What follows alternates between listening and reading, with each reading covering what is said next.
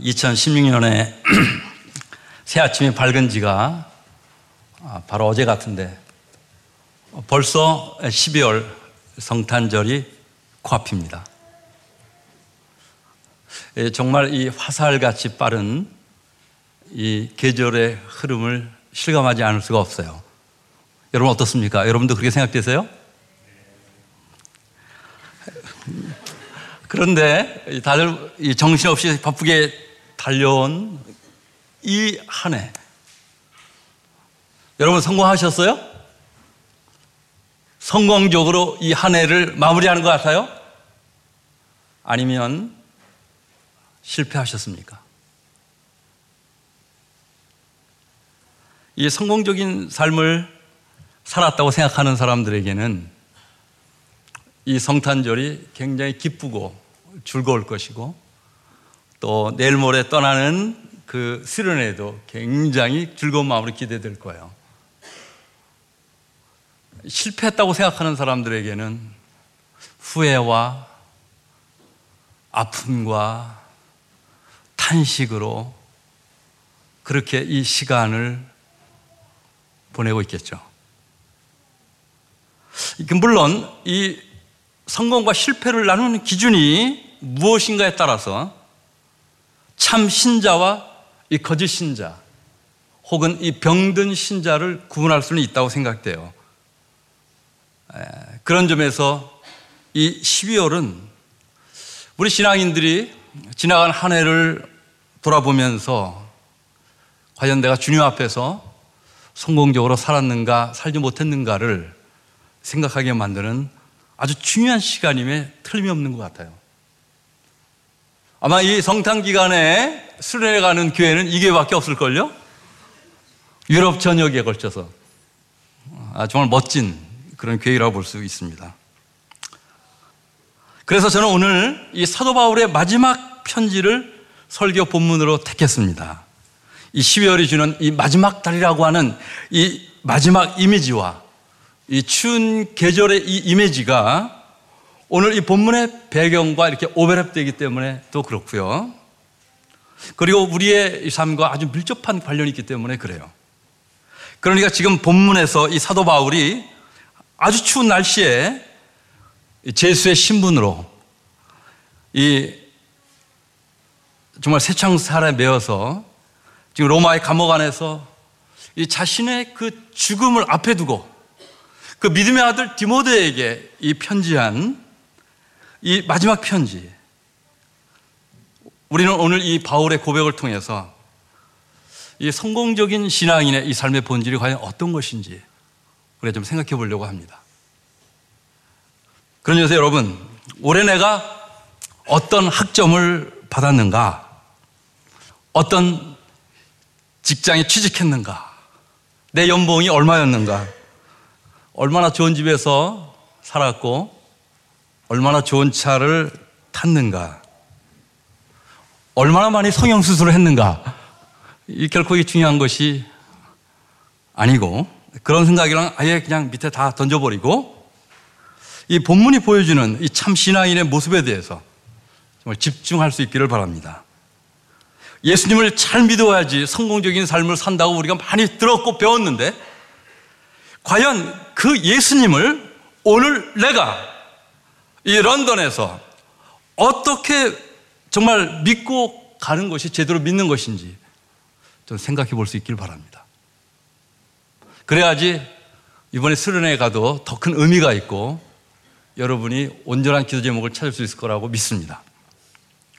자, 간단하게 배경을 말씀드리면 제가 앞에 잠깐 말씀드린 대로 이 디모데후서는 이 바울 사도의 마지막 편지입니다.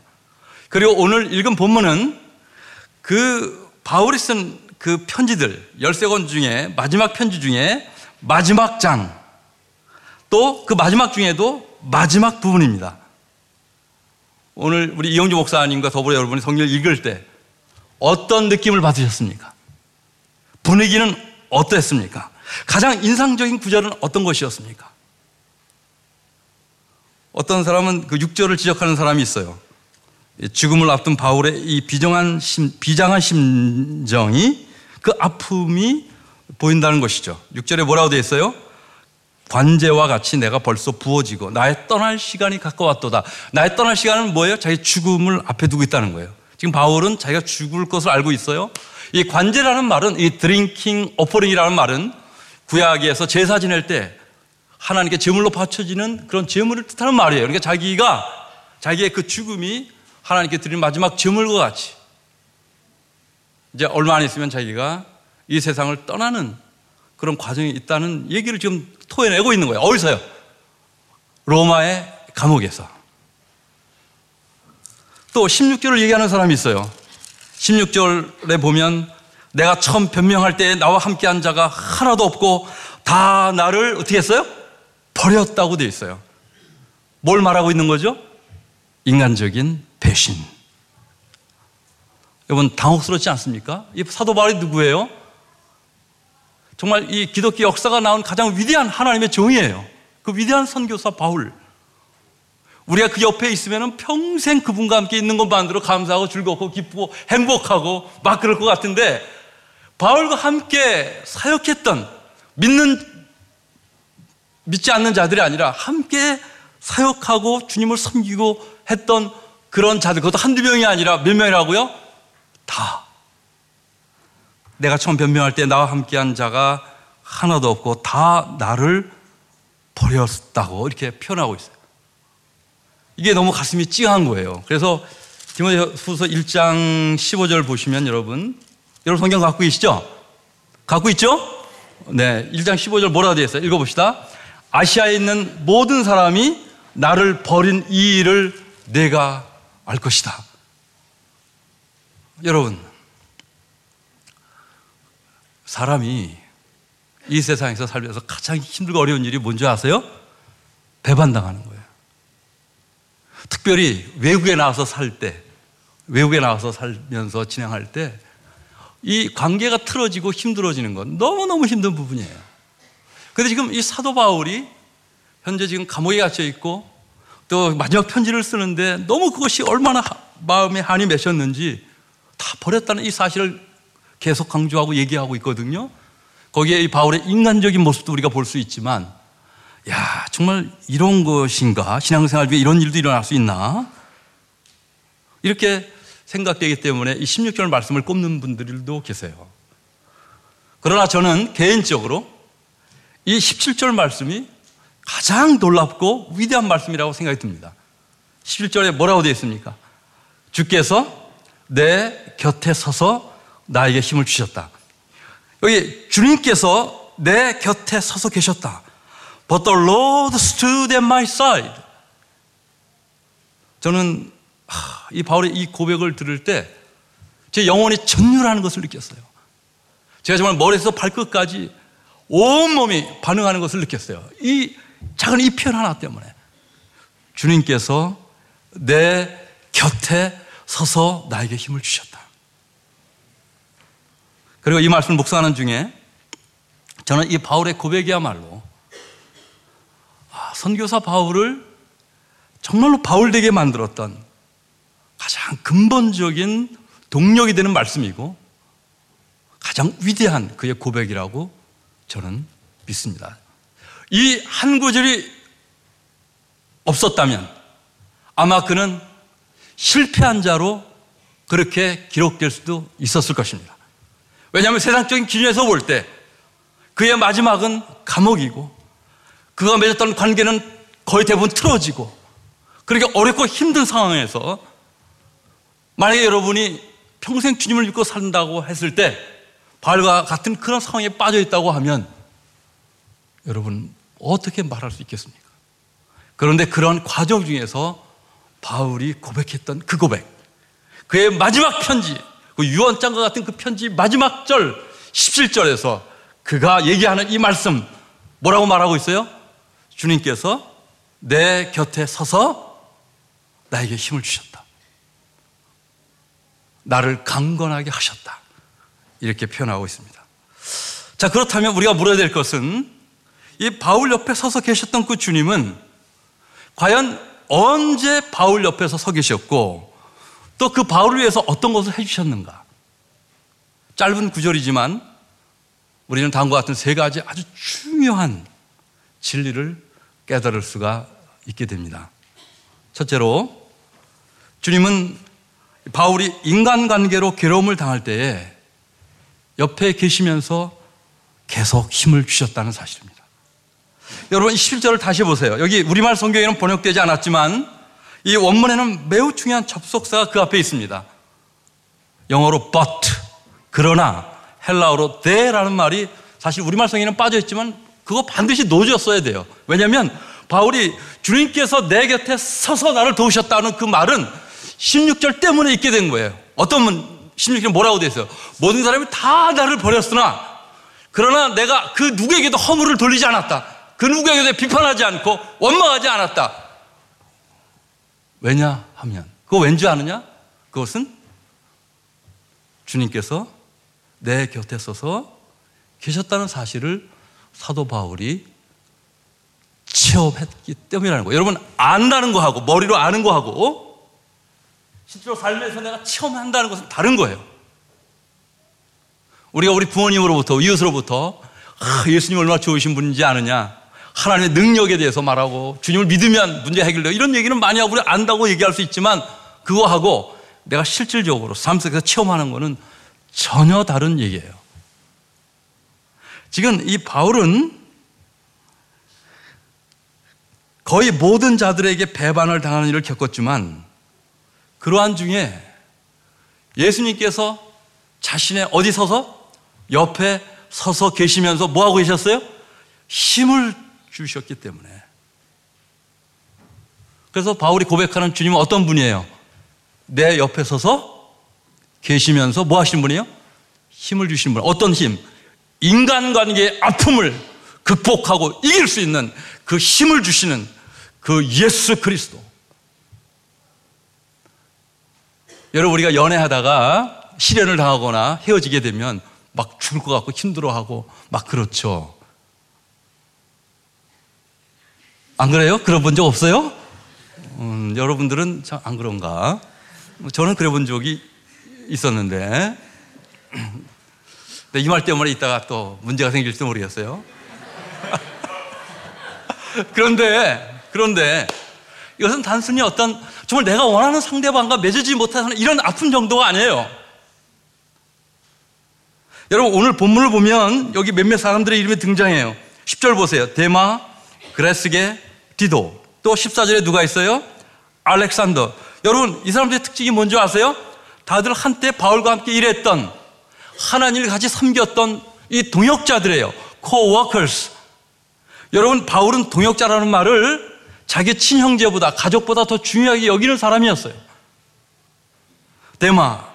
세상을 사랑해서 바울을 버리고 갔던 그 데마. 빌레몬서 1장 24절 보면 나의 동역자였다고 이렇게 고백을 해요.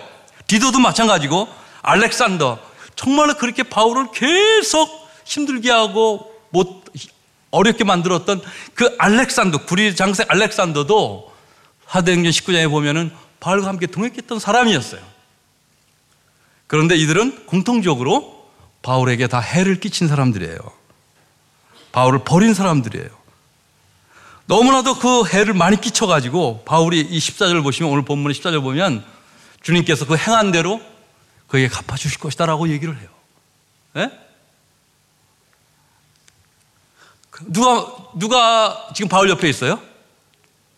11절 보면 누가만 바울 옆에 있어요. 안 웃네. 좀 웃으라고 얘기했는데 좀 썰렁한 유머가 되네. 그러니까 지금 홀로 남은 이 바울은 이 편지를 쓸 때, 감옥에서 쓸 때, 적어도 이 세상적인 인간관계의 측면에서 보면 바울은 성공한 사람이 실패한 사람이에요. 성공한 사람이 실패한 사람이에요? 실패한 사람이에요.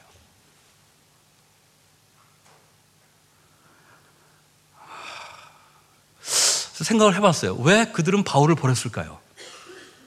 어떤 자는 그래요. 아, 바울이 저 성격이 괄괄해가지고, 에?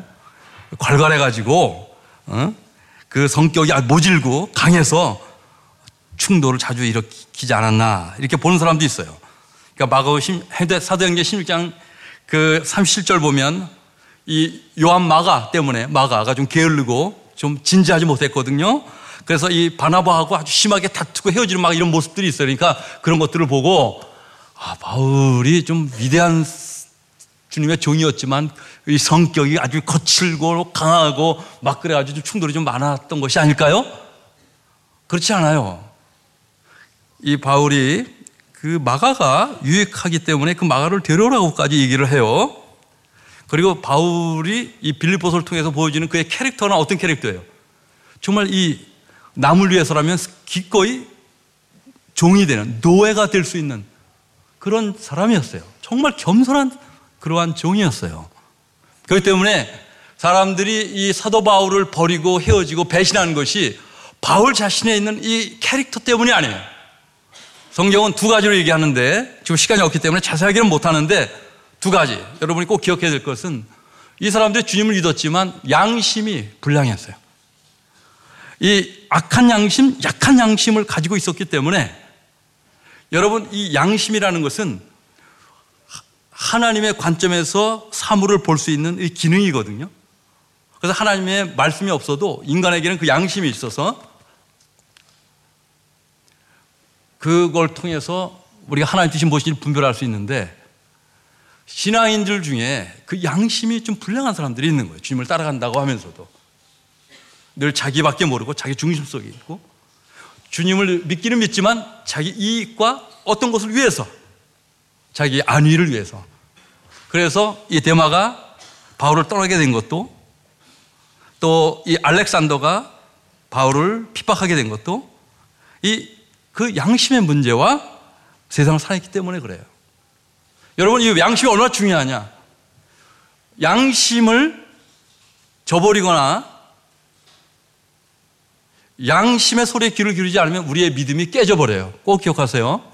이 믿음과 양심의 이 관계에 대해서는 다음에 한번 기회가 된다면 제가 한번 다시 한번 말씀을 드리고 싶어요. 왜냐하면 우리 청년들이 특별히 요즘 이 포스트 모던 이 사회에 있어서는 너무 이 감정들을 중시하게 느낌을 중요시 여기기 때문에 이 하나님의 말씀에 입각한 정말 이 자기 양심의 문제에 대해서 정말 심각하게 진지하게 생각하는 사람들이 별로 없는 것 같아요.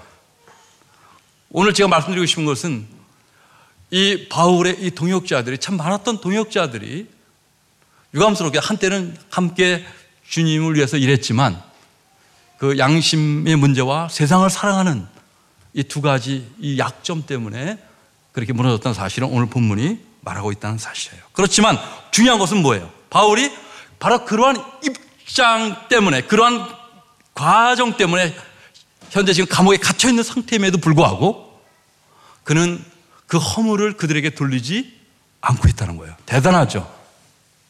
네? 어떻게 그게 가능할 수 있을까요? 지금 바울은 자기를 배반한 사람들을 보고 기억하는 게 아니라 누굴, 누굴 보고 있어요? 바울의 시선은 지금 누구한테 있어요? 자신의 옆에서 서 계시고 자신에게 힘을 주시는 누구를 지금 보고 있기 때문에 그 예수 그리스도. 여러분, 오늘 우리가 바로 그러한 영적인 안목을 회복할 수 있어야 됩니다.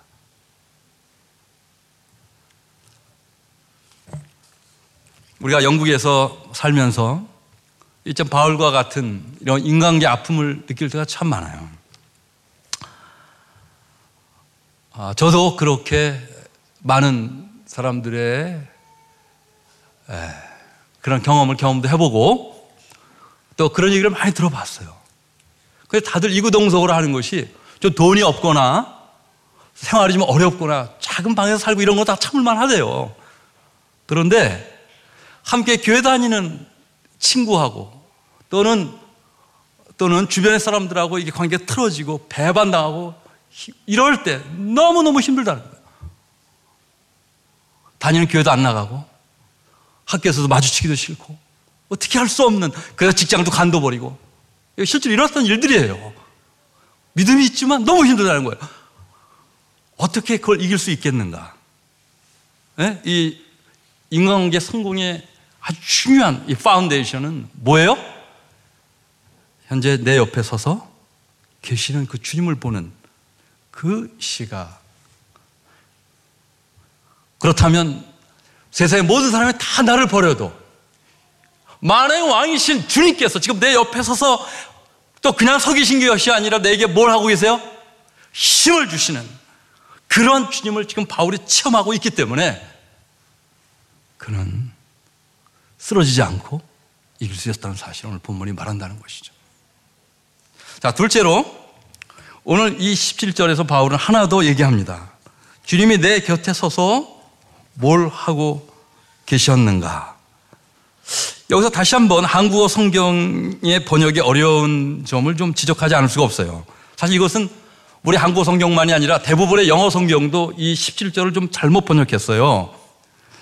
아, 왜냐하면 내가 뭘 말하려고 하냐면 지금 바울이 말하려고 하는 것은 내 옆에 서서 계신 주님께서 첫째로 인간 관계의 어려움들을 극복할 수 있는 힘을 주셨고 또 그 힘을 주셨던 이유는 복음 전파 때문에 그런 것이다 라고 이렇게 잠깐 부연 설명을 한 다음에 예? 따옴표를 딱 붙이며 둘째로 사자의 입에서 나를 구하셨다 이걸 얘기를 하는 거예요 그러니까 지금 10절에서 바울은 자기 옆에 서서 계신 주님께서 하셨던 일 두 가지를 먼저 얘기를 해요. 그게 뭐라고요? 첫째는 인간관계의 아픔을 극복할 수 있는 힘을 주셨고, 둘째는 사자의 입으로부터 나를 건지셨다는 얘기를 하고 있어요. 그리고 셋째로 마지막 나의 구원을 책임져 주실 것이다라고 이제 얘기를 해요. 자, 여러분 이 사자의 입은 뭘 말합니까? 진짜 이 동물의 사자를 뜻할까요? 바울이 복음을 증거하러 다니는데 사자가 뛰쳐나가가지고 자기의 복음 전하는 걸 막아서 그 입으로부터 정말 주님이 끌어내셔서 이 다니엘처럼 그랬던 것일까 사자굴에서 아 그렇지 않아요. 그러한 기록이 없어요. 그래서 어떤 사람들은 이 사자 입이라고 하니까 이것이 당시에 그 로마 황제가 우리 크리스찬들을 많이 핍박했잖아요.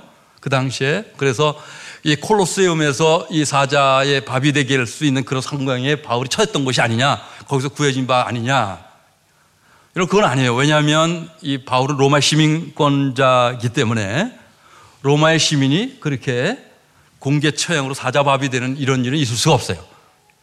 또 한쪽에서는 이 베드로 전서에 마귀가 우는 사자처럼 삼킬 자를 찾는다고 하니까 이건 마귀가 항상 마귀의 역사가 있기 때문에 마귀로부터 이 건짐을 받았다는 그런 뜻이 아닌가. 물론 한 부분은 맞아요. 왜냐하면 마귀가 그 사람과의 관계를 틀어지게 만들고 또 주변에 여러 어려운 것들을 주기 때문에 그렇게 볼 수 있는 시각은 있어요. 그렇지만 오늘 본문은 그런 것이 아니라 이 바울이 말한 이 사제 입이라는 이 표현은 시편 22편에서 나온 말씀이에요. 예수님께서 아버지 아버지 왜 나를 버리셨나이까? 마지막 그 십자가에 달리면서 돌아가시면서 인용했던 구절이 어디예요? 시편 22편이에요. 그때 그 시편 22편에 모든 자들에게 버림을 당한 하나님의 어린 양 예수 그리스도에 대한 예언이 시편 22편에 있거든요. 그런데 이 사도 바울이 오늘 본문에서 모든 자들에게 버림을 받은 자신의 처지, 특별히 그 버림을 당했을 뿐만 아니라 그들이 자신을 죽이려고 생명을 위협하는 그런 상황을 통과하는 이 자신의 상황을 바울이 시편 22편에 있는 이 사자의 입으로부터 나를 건지신다고 하는 그 구절을 가지고 얘기하고 있는 거예요. 조금 시간이 가도 이 구절은 좀 우리가 좀 볼만한 구절이에요. 여러분 한번 볼까요? 시편 22편. 이 성경에 굉장히 그 깊, 깊은 묘미가 있는데 여러분 보세요. 시편 22편.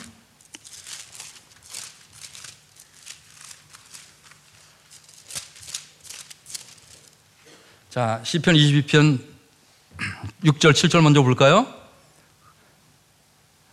나는 벌레요, 사람이 아니라 사람의 비방거리요, 백성의 조롱거리니이다. 나를 보는 자는 다 나를 비웃으며 입술을 삐죽거리고 머리를 흔들며 말하되 그가 여호와께 의탁하니 구원하실 걸 그를 기뻐하시 건지실 걸 하나이다. 이런 탄식이 나타나죠. 이 구절이 그 다음 가보세요. 그 20절 보세요. 20절.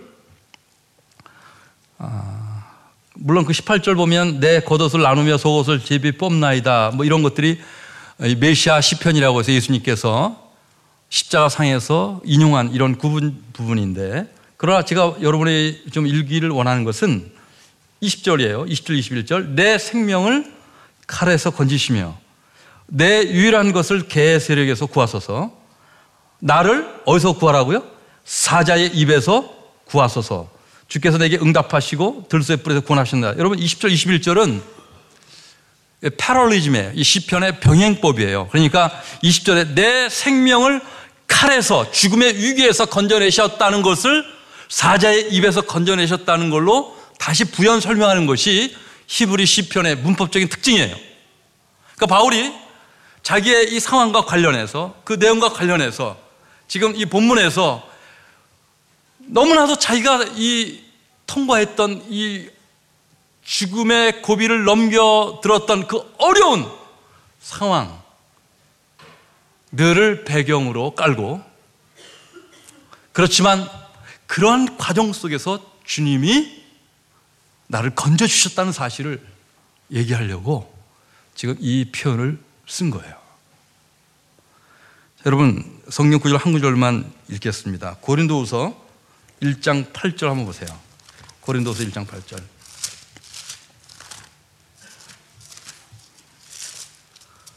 자, 고린도서 1장 8절 9절.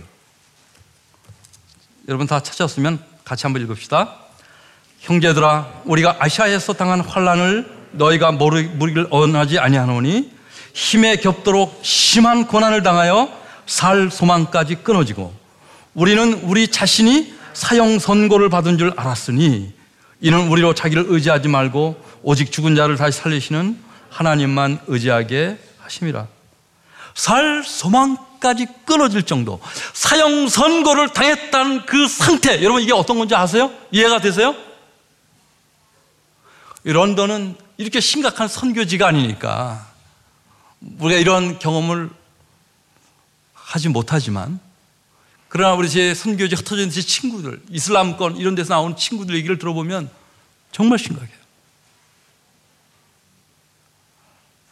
아, 특별히 여러분 고린도서 11장 또 한번 가보세요. 11장 여러분 기왕 찾았으니까 고린도서 11장을 보시면 11장 23절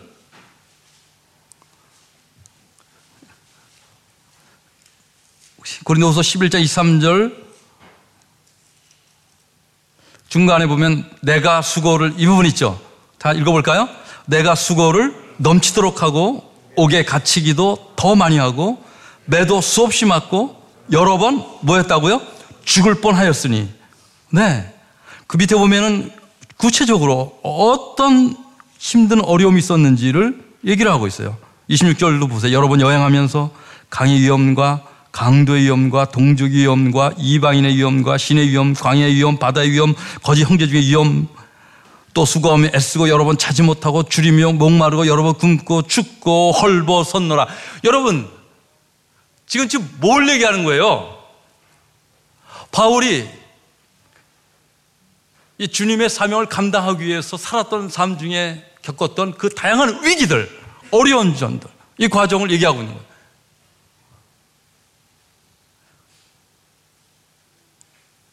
그리고 바울이 지금 말하고 있는 것은 그러니 너희도 나처럼 이렇게 어려운 일을 겪어봐야 돼, 안다. 이 얘기 하려고 하는 게 아니고요, 여러분. 이런 얘기 하면은, 아유, 우리가 이 바울 같은 믿음을 갖기는 원하지만, 바울 같은 상황은 나는 좀 별로 원하지 않는데요, 주님. 혹시 저를 그쪽으로 밀고 가시는 않겠죠? 뭐 이렇게 생각하는 사람이 있을 수도 있어요. 오늘 제가 이어서 끌어내는 것은 여러분, 그러니 우리도 바울처럼 그렇게 살아야 됩니다. 이 얘기 하려고 하는 거 아니에요. 오히려 그러한 어려움 속에 있다면 일반적인 사람이라면 예? 일반적인 사람이라면 이 세상 사람이라면 믿음이 약한 사람이라면 금방 넘어지고 깨지고 신앙을 포기하고 배반했을 텐데 실제로 자기 동료들이 그랬을 텐데 어떻게 해서 바울은 그 상황에서도 믿음을 지킬 수 있었을까요? 여러분 그 열쇠는 어디 있어요? 지금 바울이 뭐라고 말하고 있어요? 어떤 주님을 믿었기 때문이에요. 지금 내 옆에 서서 지금 내 옆에 서 계시면서 나를 도와주시는 그 주님. 그 위기의 순간에서도 사자 입에서도 나를 건지시는 그 주님을 경험했기 때문이라는 것을 지금 얘기하고 있는 거예요. 어떻습니까, 여러분? 올 한 해 이런 주님을 경험해 보셨어요? 정말로 우리 목사님한테도 말할 수 없고 그 누구에도 말할 수 없는 그러한 너무 힘들고 어려운 이 문제를 이런 과정과 내용 속에 있었는데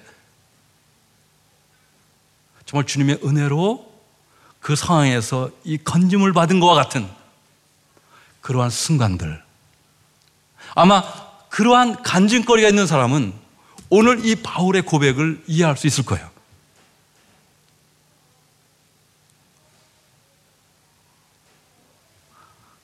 그렇기 때문에 혹시 오늘 이 자리에 너무너무 힘들고 어려운 이런 아픔의 문제를 갖고 있는 분이 계시다면, 나 그것이 뭔지 모르겠어요. 경제적인 문제든, 상황이 어렵든, 꽉 막혔던 비자 문제든 어떤 것인지 제가 모르겠지만, 오늘 이 말씀이 우리에게 도전하는 것은 뭐예요? 그럴 때 우리가 그 문제를 보면 실패해요. 누구를 볼 수 있어야 돼요? 영의 눈을 떠서 현재 내 옆에 서 계시는 주님 볼 수 있어야 돼요. 자, 보이세요? 지금 옆에 계신 주님을? 그럼 한번 손 들어보세요. 뭐야? 한 분, 두 분? 한번 지금 한번 보세요, 한번. 슬며시 한번 보세요. 옆에 보시고서. 지금 주님은 우리 눈에 보이지 않죠? 영으로 존재하세요. 그쵸? 영으로 존재하세요. 그런데 지금 그 주님이 우리와 함께 계셔요. 주님만 계신 게 아니라 지금 이 천사들도 함께 이 자리에 있어요. 왜 있어요? 우리의 예배를 하나님께 산 제물로 갖고 올라가기 위해서 향기로운 제물로 요한계시록에 나와요. 우리의 기도를 천사들이 담아서 올려가기 위해서. 그럼 천사도 이 자리에 있어요. 천사가 보이세요? 안 보이죠. 그러나 우리가 그걸 확신할 수 있는 것은 성경이 말씀하고 있기 때문에 그래요. 주님이 옆에 계셔요. 그렇다면 그 주님께 한번 인사 한번 해보세요. 예수님 감사합니다. 저를 구해주셔서 감사합니다. 한번 해보세요, 실제로. 아, 안 하네? 아, 우리 목사님 칼럼을 보니까, 이영주 목사님 칼럼을 보니까, 난 이영주 목사님 칼럼 애호가예요. 제가 참 좋아하는데, 이번 최근에 나온 칼럼이 이렇게 되어 있어요. 나는 설교회로 올라갈 때, 하나님, 주님 먼저 올라가세요. 얘기한다. 그리고 강단에 있으면 주님 앞에 쓰세요. 하고 얘기한다. 저는 그걸 보면서 제가 무릎을 쳤어요. 아, 이영주 목사님의 목회에 그 힘이 어디서 오는지 제가 알 수 있었어요. 그리고 참 놀랍게도 오늘 제가 준비한 이 본문하고 너무나도 일치가 하고 그리고 또 아까 제가 잠시 예배 전에 같이 커피를 마셨는데 이번에 설교 주제 주님과의 관계에 대한 설교를 이번에 말씀을 준비한다고 하더라고요. 이것이 맞는 것을 보면서 참 놀랍다 하는 생각을 하게 됐어요. 여러분, 이 많은 사람들이 주님을 잘 믿고 가다가 왜 실패하고 왜 나락으로 떨어지는 줄 아세요? 지금 내 옆에는 아무도 없다고 생각하고 날 도와줄 사람이 아무도 없다고 생각되어지고 주님이 나와 함께 한다는 그 실체감, 그 체험 신앙이 없기 때문에 그래요.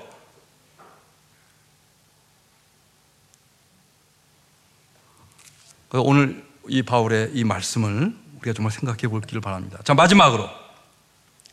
바울 옆에 서 계신 주님은 장차 모든 악한 일로부터 구원해 주실 것이고 천국까지 인도해 주실 것이라는 사실을 바울이 말씀하고 있어요. 그게 18절 말씀이에요. 다시 말해서 끝까지 구원을 책임져 주시는 그 주님임을 이 바울이 고백하고 있는 거예요. 뭐 때문에? 지금 내 옆에서 항상 나와 동행하시고 이끌어 가시는 그 주님이시기 때문에 나를 비록 내가 얼마 안 있으면 죽지만 순교를 당하지만 순교의 제물이 되지만 나를 그 주님이 천국까지 저 본향까지 이끌어 가신다고 하는 이 확신을 지금 바울이 고백하고 있어요. 이 말을 다른 말로 말하면 바울은 죽음을 극복한 그런 믿음의 비밀을 가지고 있었다는 거예요. 여러분 아무나 우리가 주님을 위해서 우리 목숨을 내놓을 수 있는 곳이 아니에요.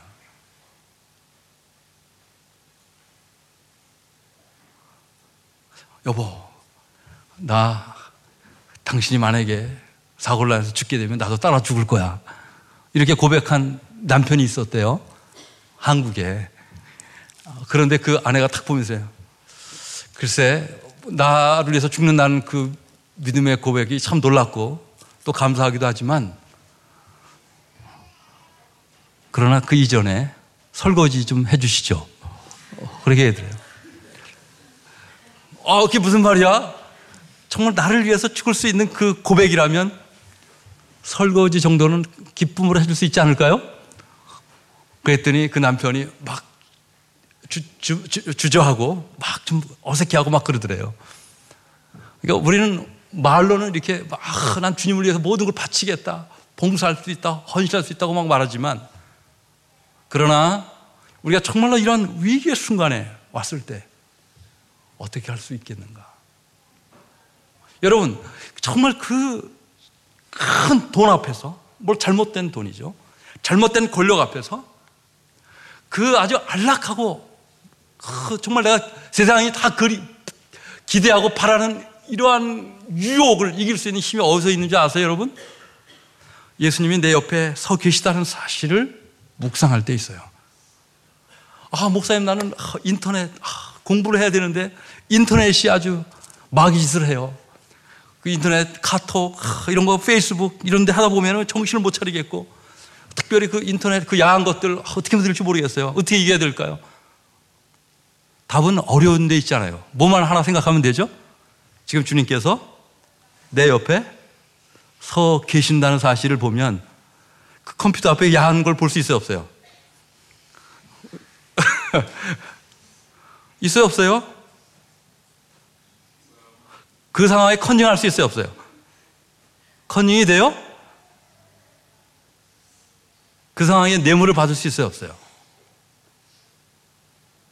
여러분, 우리가 이렇게 정말 주님을 믿으면서 이 성공적인 삶을 산다고 할 때 우리가 이 교리, 뭐 신학, 다양한 하는 얘기들 이런 것이 결코 하나도 중요한 것이 아니에요.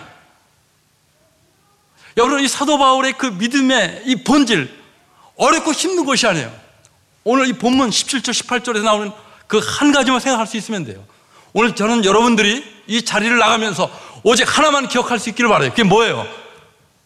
주님께서, 예수님께서 내 옆에 서 계시면서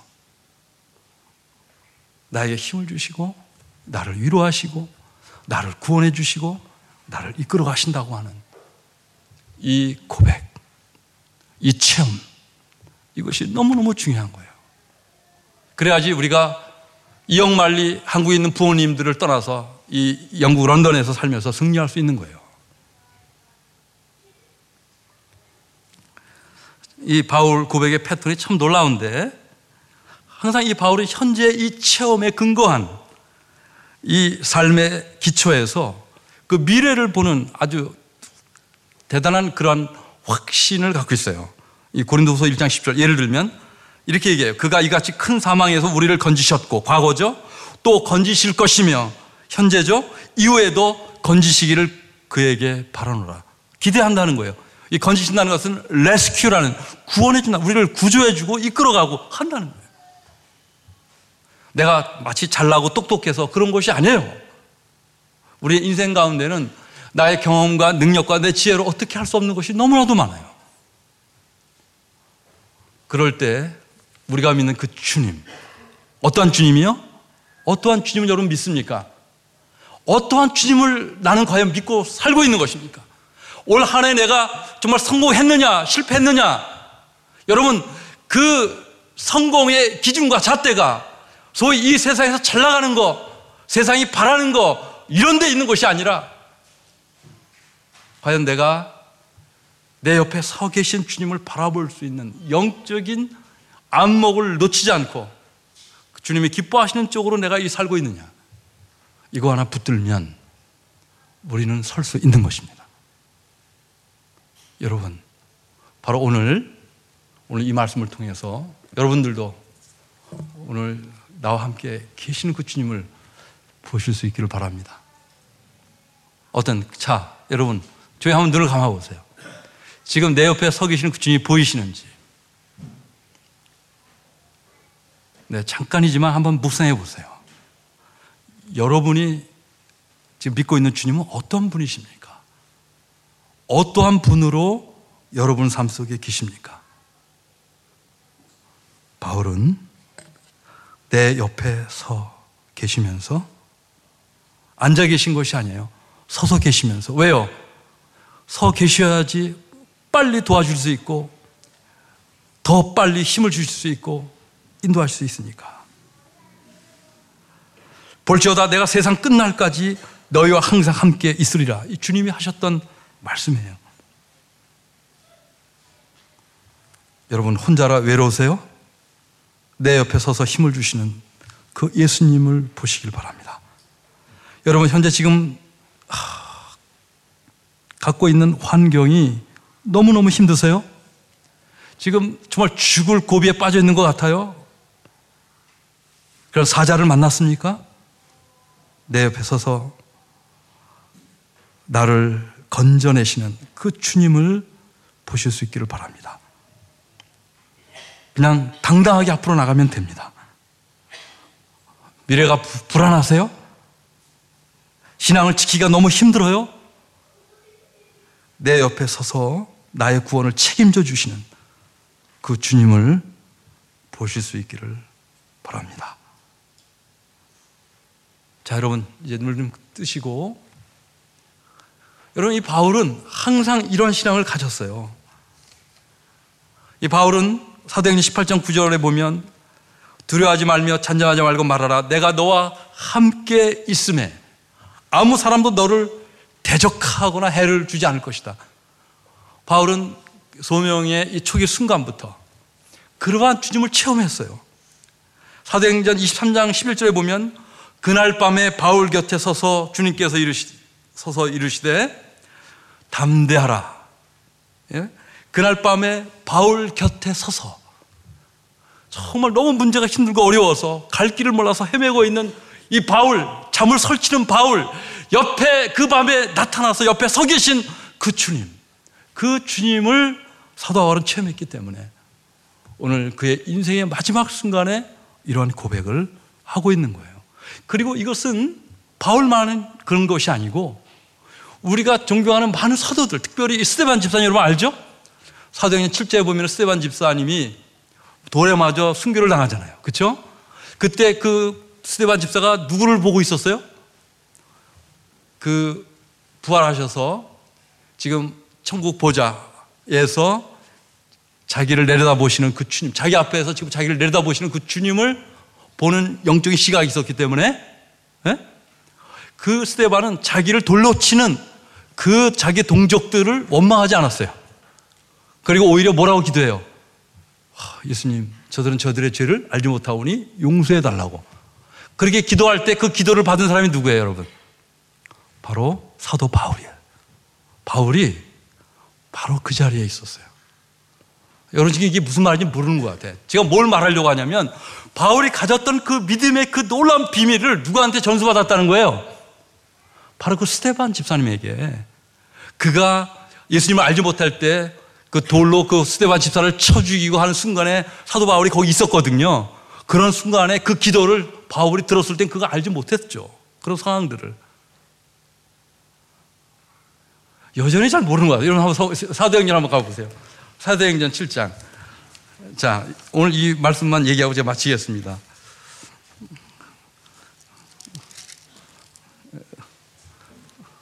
여러분 사도행전 7장 54절 한번 보세요. 자, 사도행전 7장 54절 보면 그들이 이 말을 듣고 마음에 찔려 그들은 유대인들이에요. 이 말을 듣고 스테반의 말을 듣고 마음에 찔렸어요. 스테반의 설교를 듣고 마음에 찔려서 그를 향하여 회개를 한 것이 아니라 이를 갈고 죽이려고 해요. 근데 55절 스테반이 성령 충만하여 하늘을 우러러 주목하여 누구를 봤어요? 자 읽어보세요. 하나님의 영광과 및 예수께서 하나님 우편에 서신 것을 봤어요. 영적인 눈이죠. 유대인들은 지금 보여 안 보여? 이 주님이 안 보여요. 믿지 않는 사람들은 지금 우리의 삶을 인도하는 그 주님을 볼 수가 없어요. 그런데 56절에 스테반이 뭐라고 얘기해요? 보라 하늘이 열리고 인자가 하늘 위에 서신 것을 보노라 하니까 57절 그들이 뭐라 그래요? 큰 소리를 지르며 귀를 틀어막고 일제히 그에게 달려들어 성 밖으로 내치고 돌로 쳐서 지금 스테반을 죽이는 거예요. 그런데 59절 읽어보세요. 그들이 돌로 스테반을 치니 스테반이 부르짖어 이르되 주여수여 내 영혼을 받으시옵소서. 하고 60절에 무릎을 꿇고 크게 불러 이르되 주여 이 죄를 그들에게 돌리지 마옵소서 하고 마지막 숨을 거두거든요. 지금 이 기도는 예수님도 이런 기도를 했죠. 또 누가 또 이런 기도를 했어요? 우리가 오늘 읽은 것처럼 디모데후서 4장에서 4장 16절에서 많은 사람이 다 자기를 버렸지만 허물을 돌리지 않고 오히려 그거를 이기는 이 바울의 고백을 들었죠. 근데 여러분 거기 보세요. 8장 1절에 뭐라고 되어 있어요? 자, 읽어 봅시다. 사울은 그가 죽임당함을 마땅히 여기더라. 이 사울이 누구예요? 바로 바울이에요. 바울이 이름을 바꾸기 전에 이름이 사울이에요. 사울이 이 기도를 들었을까 안 들었을까요? 바로 그 자리에 있었기 때문에 들었죠. 그때 뭐라고 했을 거예요? 저 미쳤네. 지금 무슨 세계 하는 거야? 지금 말도 안 되는 소리를, 상황을, 내용을. 저는 이것을 보면서 예수님, 또 스테반 집사님, 그리고 사도 바울, 이들에게 있었던 공통된 신앙의 가장 중요한 본질, 그것은 여러분 뭐였습니까? 예수님은 어떻게 믿었습니까? 자신의 옆에서, 자신의 인생 가운데서 동행하시고 이끌어 가시는 그 주님을 그들은 생생히 체험하면서 믿었다는 것입니다. 여러분, 여러분 이 젊은 나이에 이 말씀을 정말 깊이 깨닫고 지금 오늘부터 시작해서 이 말씀을 적용해 나가면 여러분 인생 가운데 기적의 삶이 펼쳐지게 될 것입니다. 여러분 믿습니까? 여러분 이 정말 중요한 메시지예요. 이번에 수련회 가서 이 말씀을 깊게 깊게 생각하고 여러분이 정말 올 한 해 또 내년을 계획하는 데 있어서 앞으로 삶을 계획하는 데 있어서 내가 어떠한 방식으로 살 것인가? 우리는 너무나도 약해서 세상적인 가치와 내용, 남이 잘 나가고 좋은 데 취직하고 뭐 좋은 학점을 받고 우리는 너무 이런 쪽으로다가 생각을 하고 또 그거에 의해서 성공과 실패를 가늠하고 우리는 그런 식으로 키재기를 하려고 하는 습성이 있어요. 그래 그것은 잘못된 부분이에요. 본질은 내 옆에 서 계시는 그 주님을 항상 바라볼 수 있는 또 그 주님이 옆에서 뭘 하시는지를 좀 알아야지 내가 갈 수 있다는 거 꼭 기억하시는 여러분들이 되시기를 주님의 이름으로 축원합니다. 기도합시다.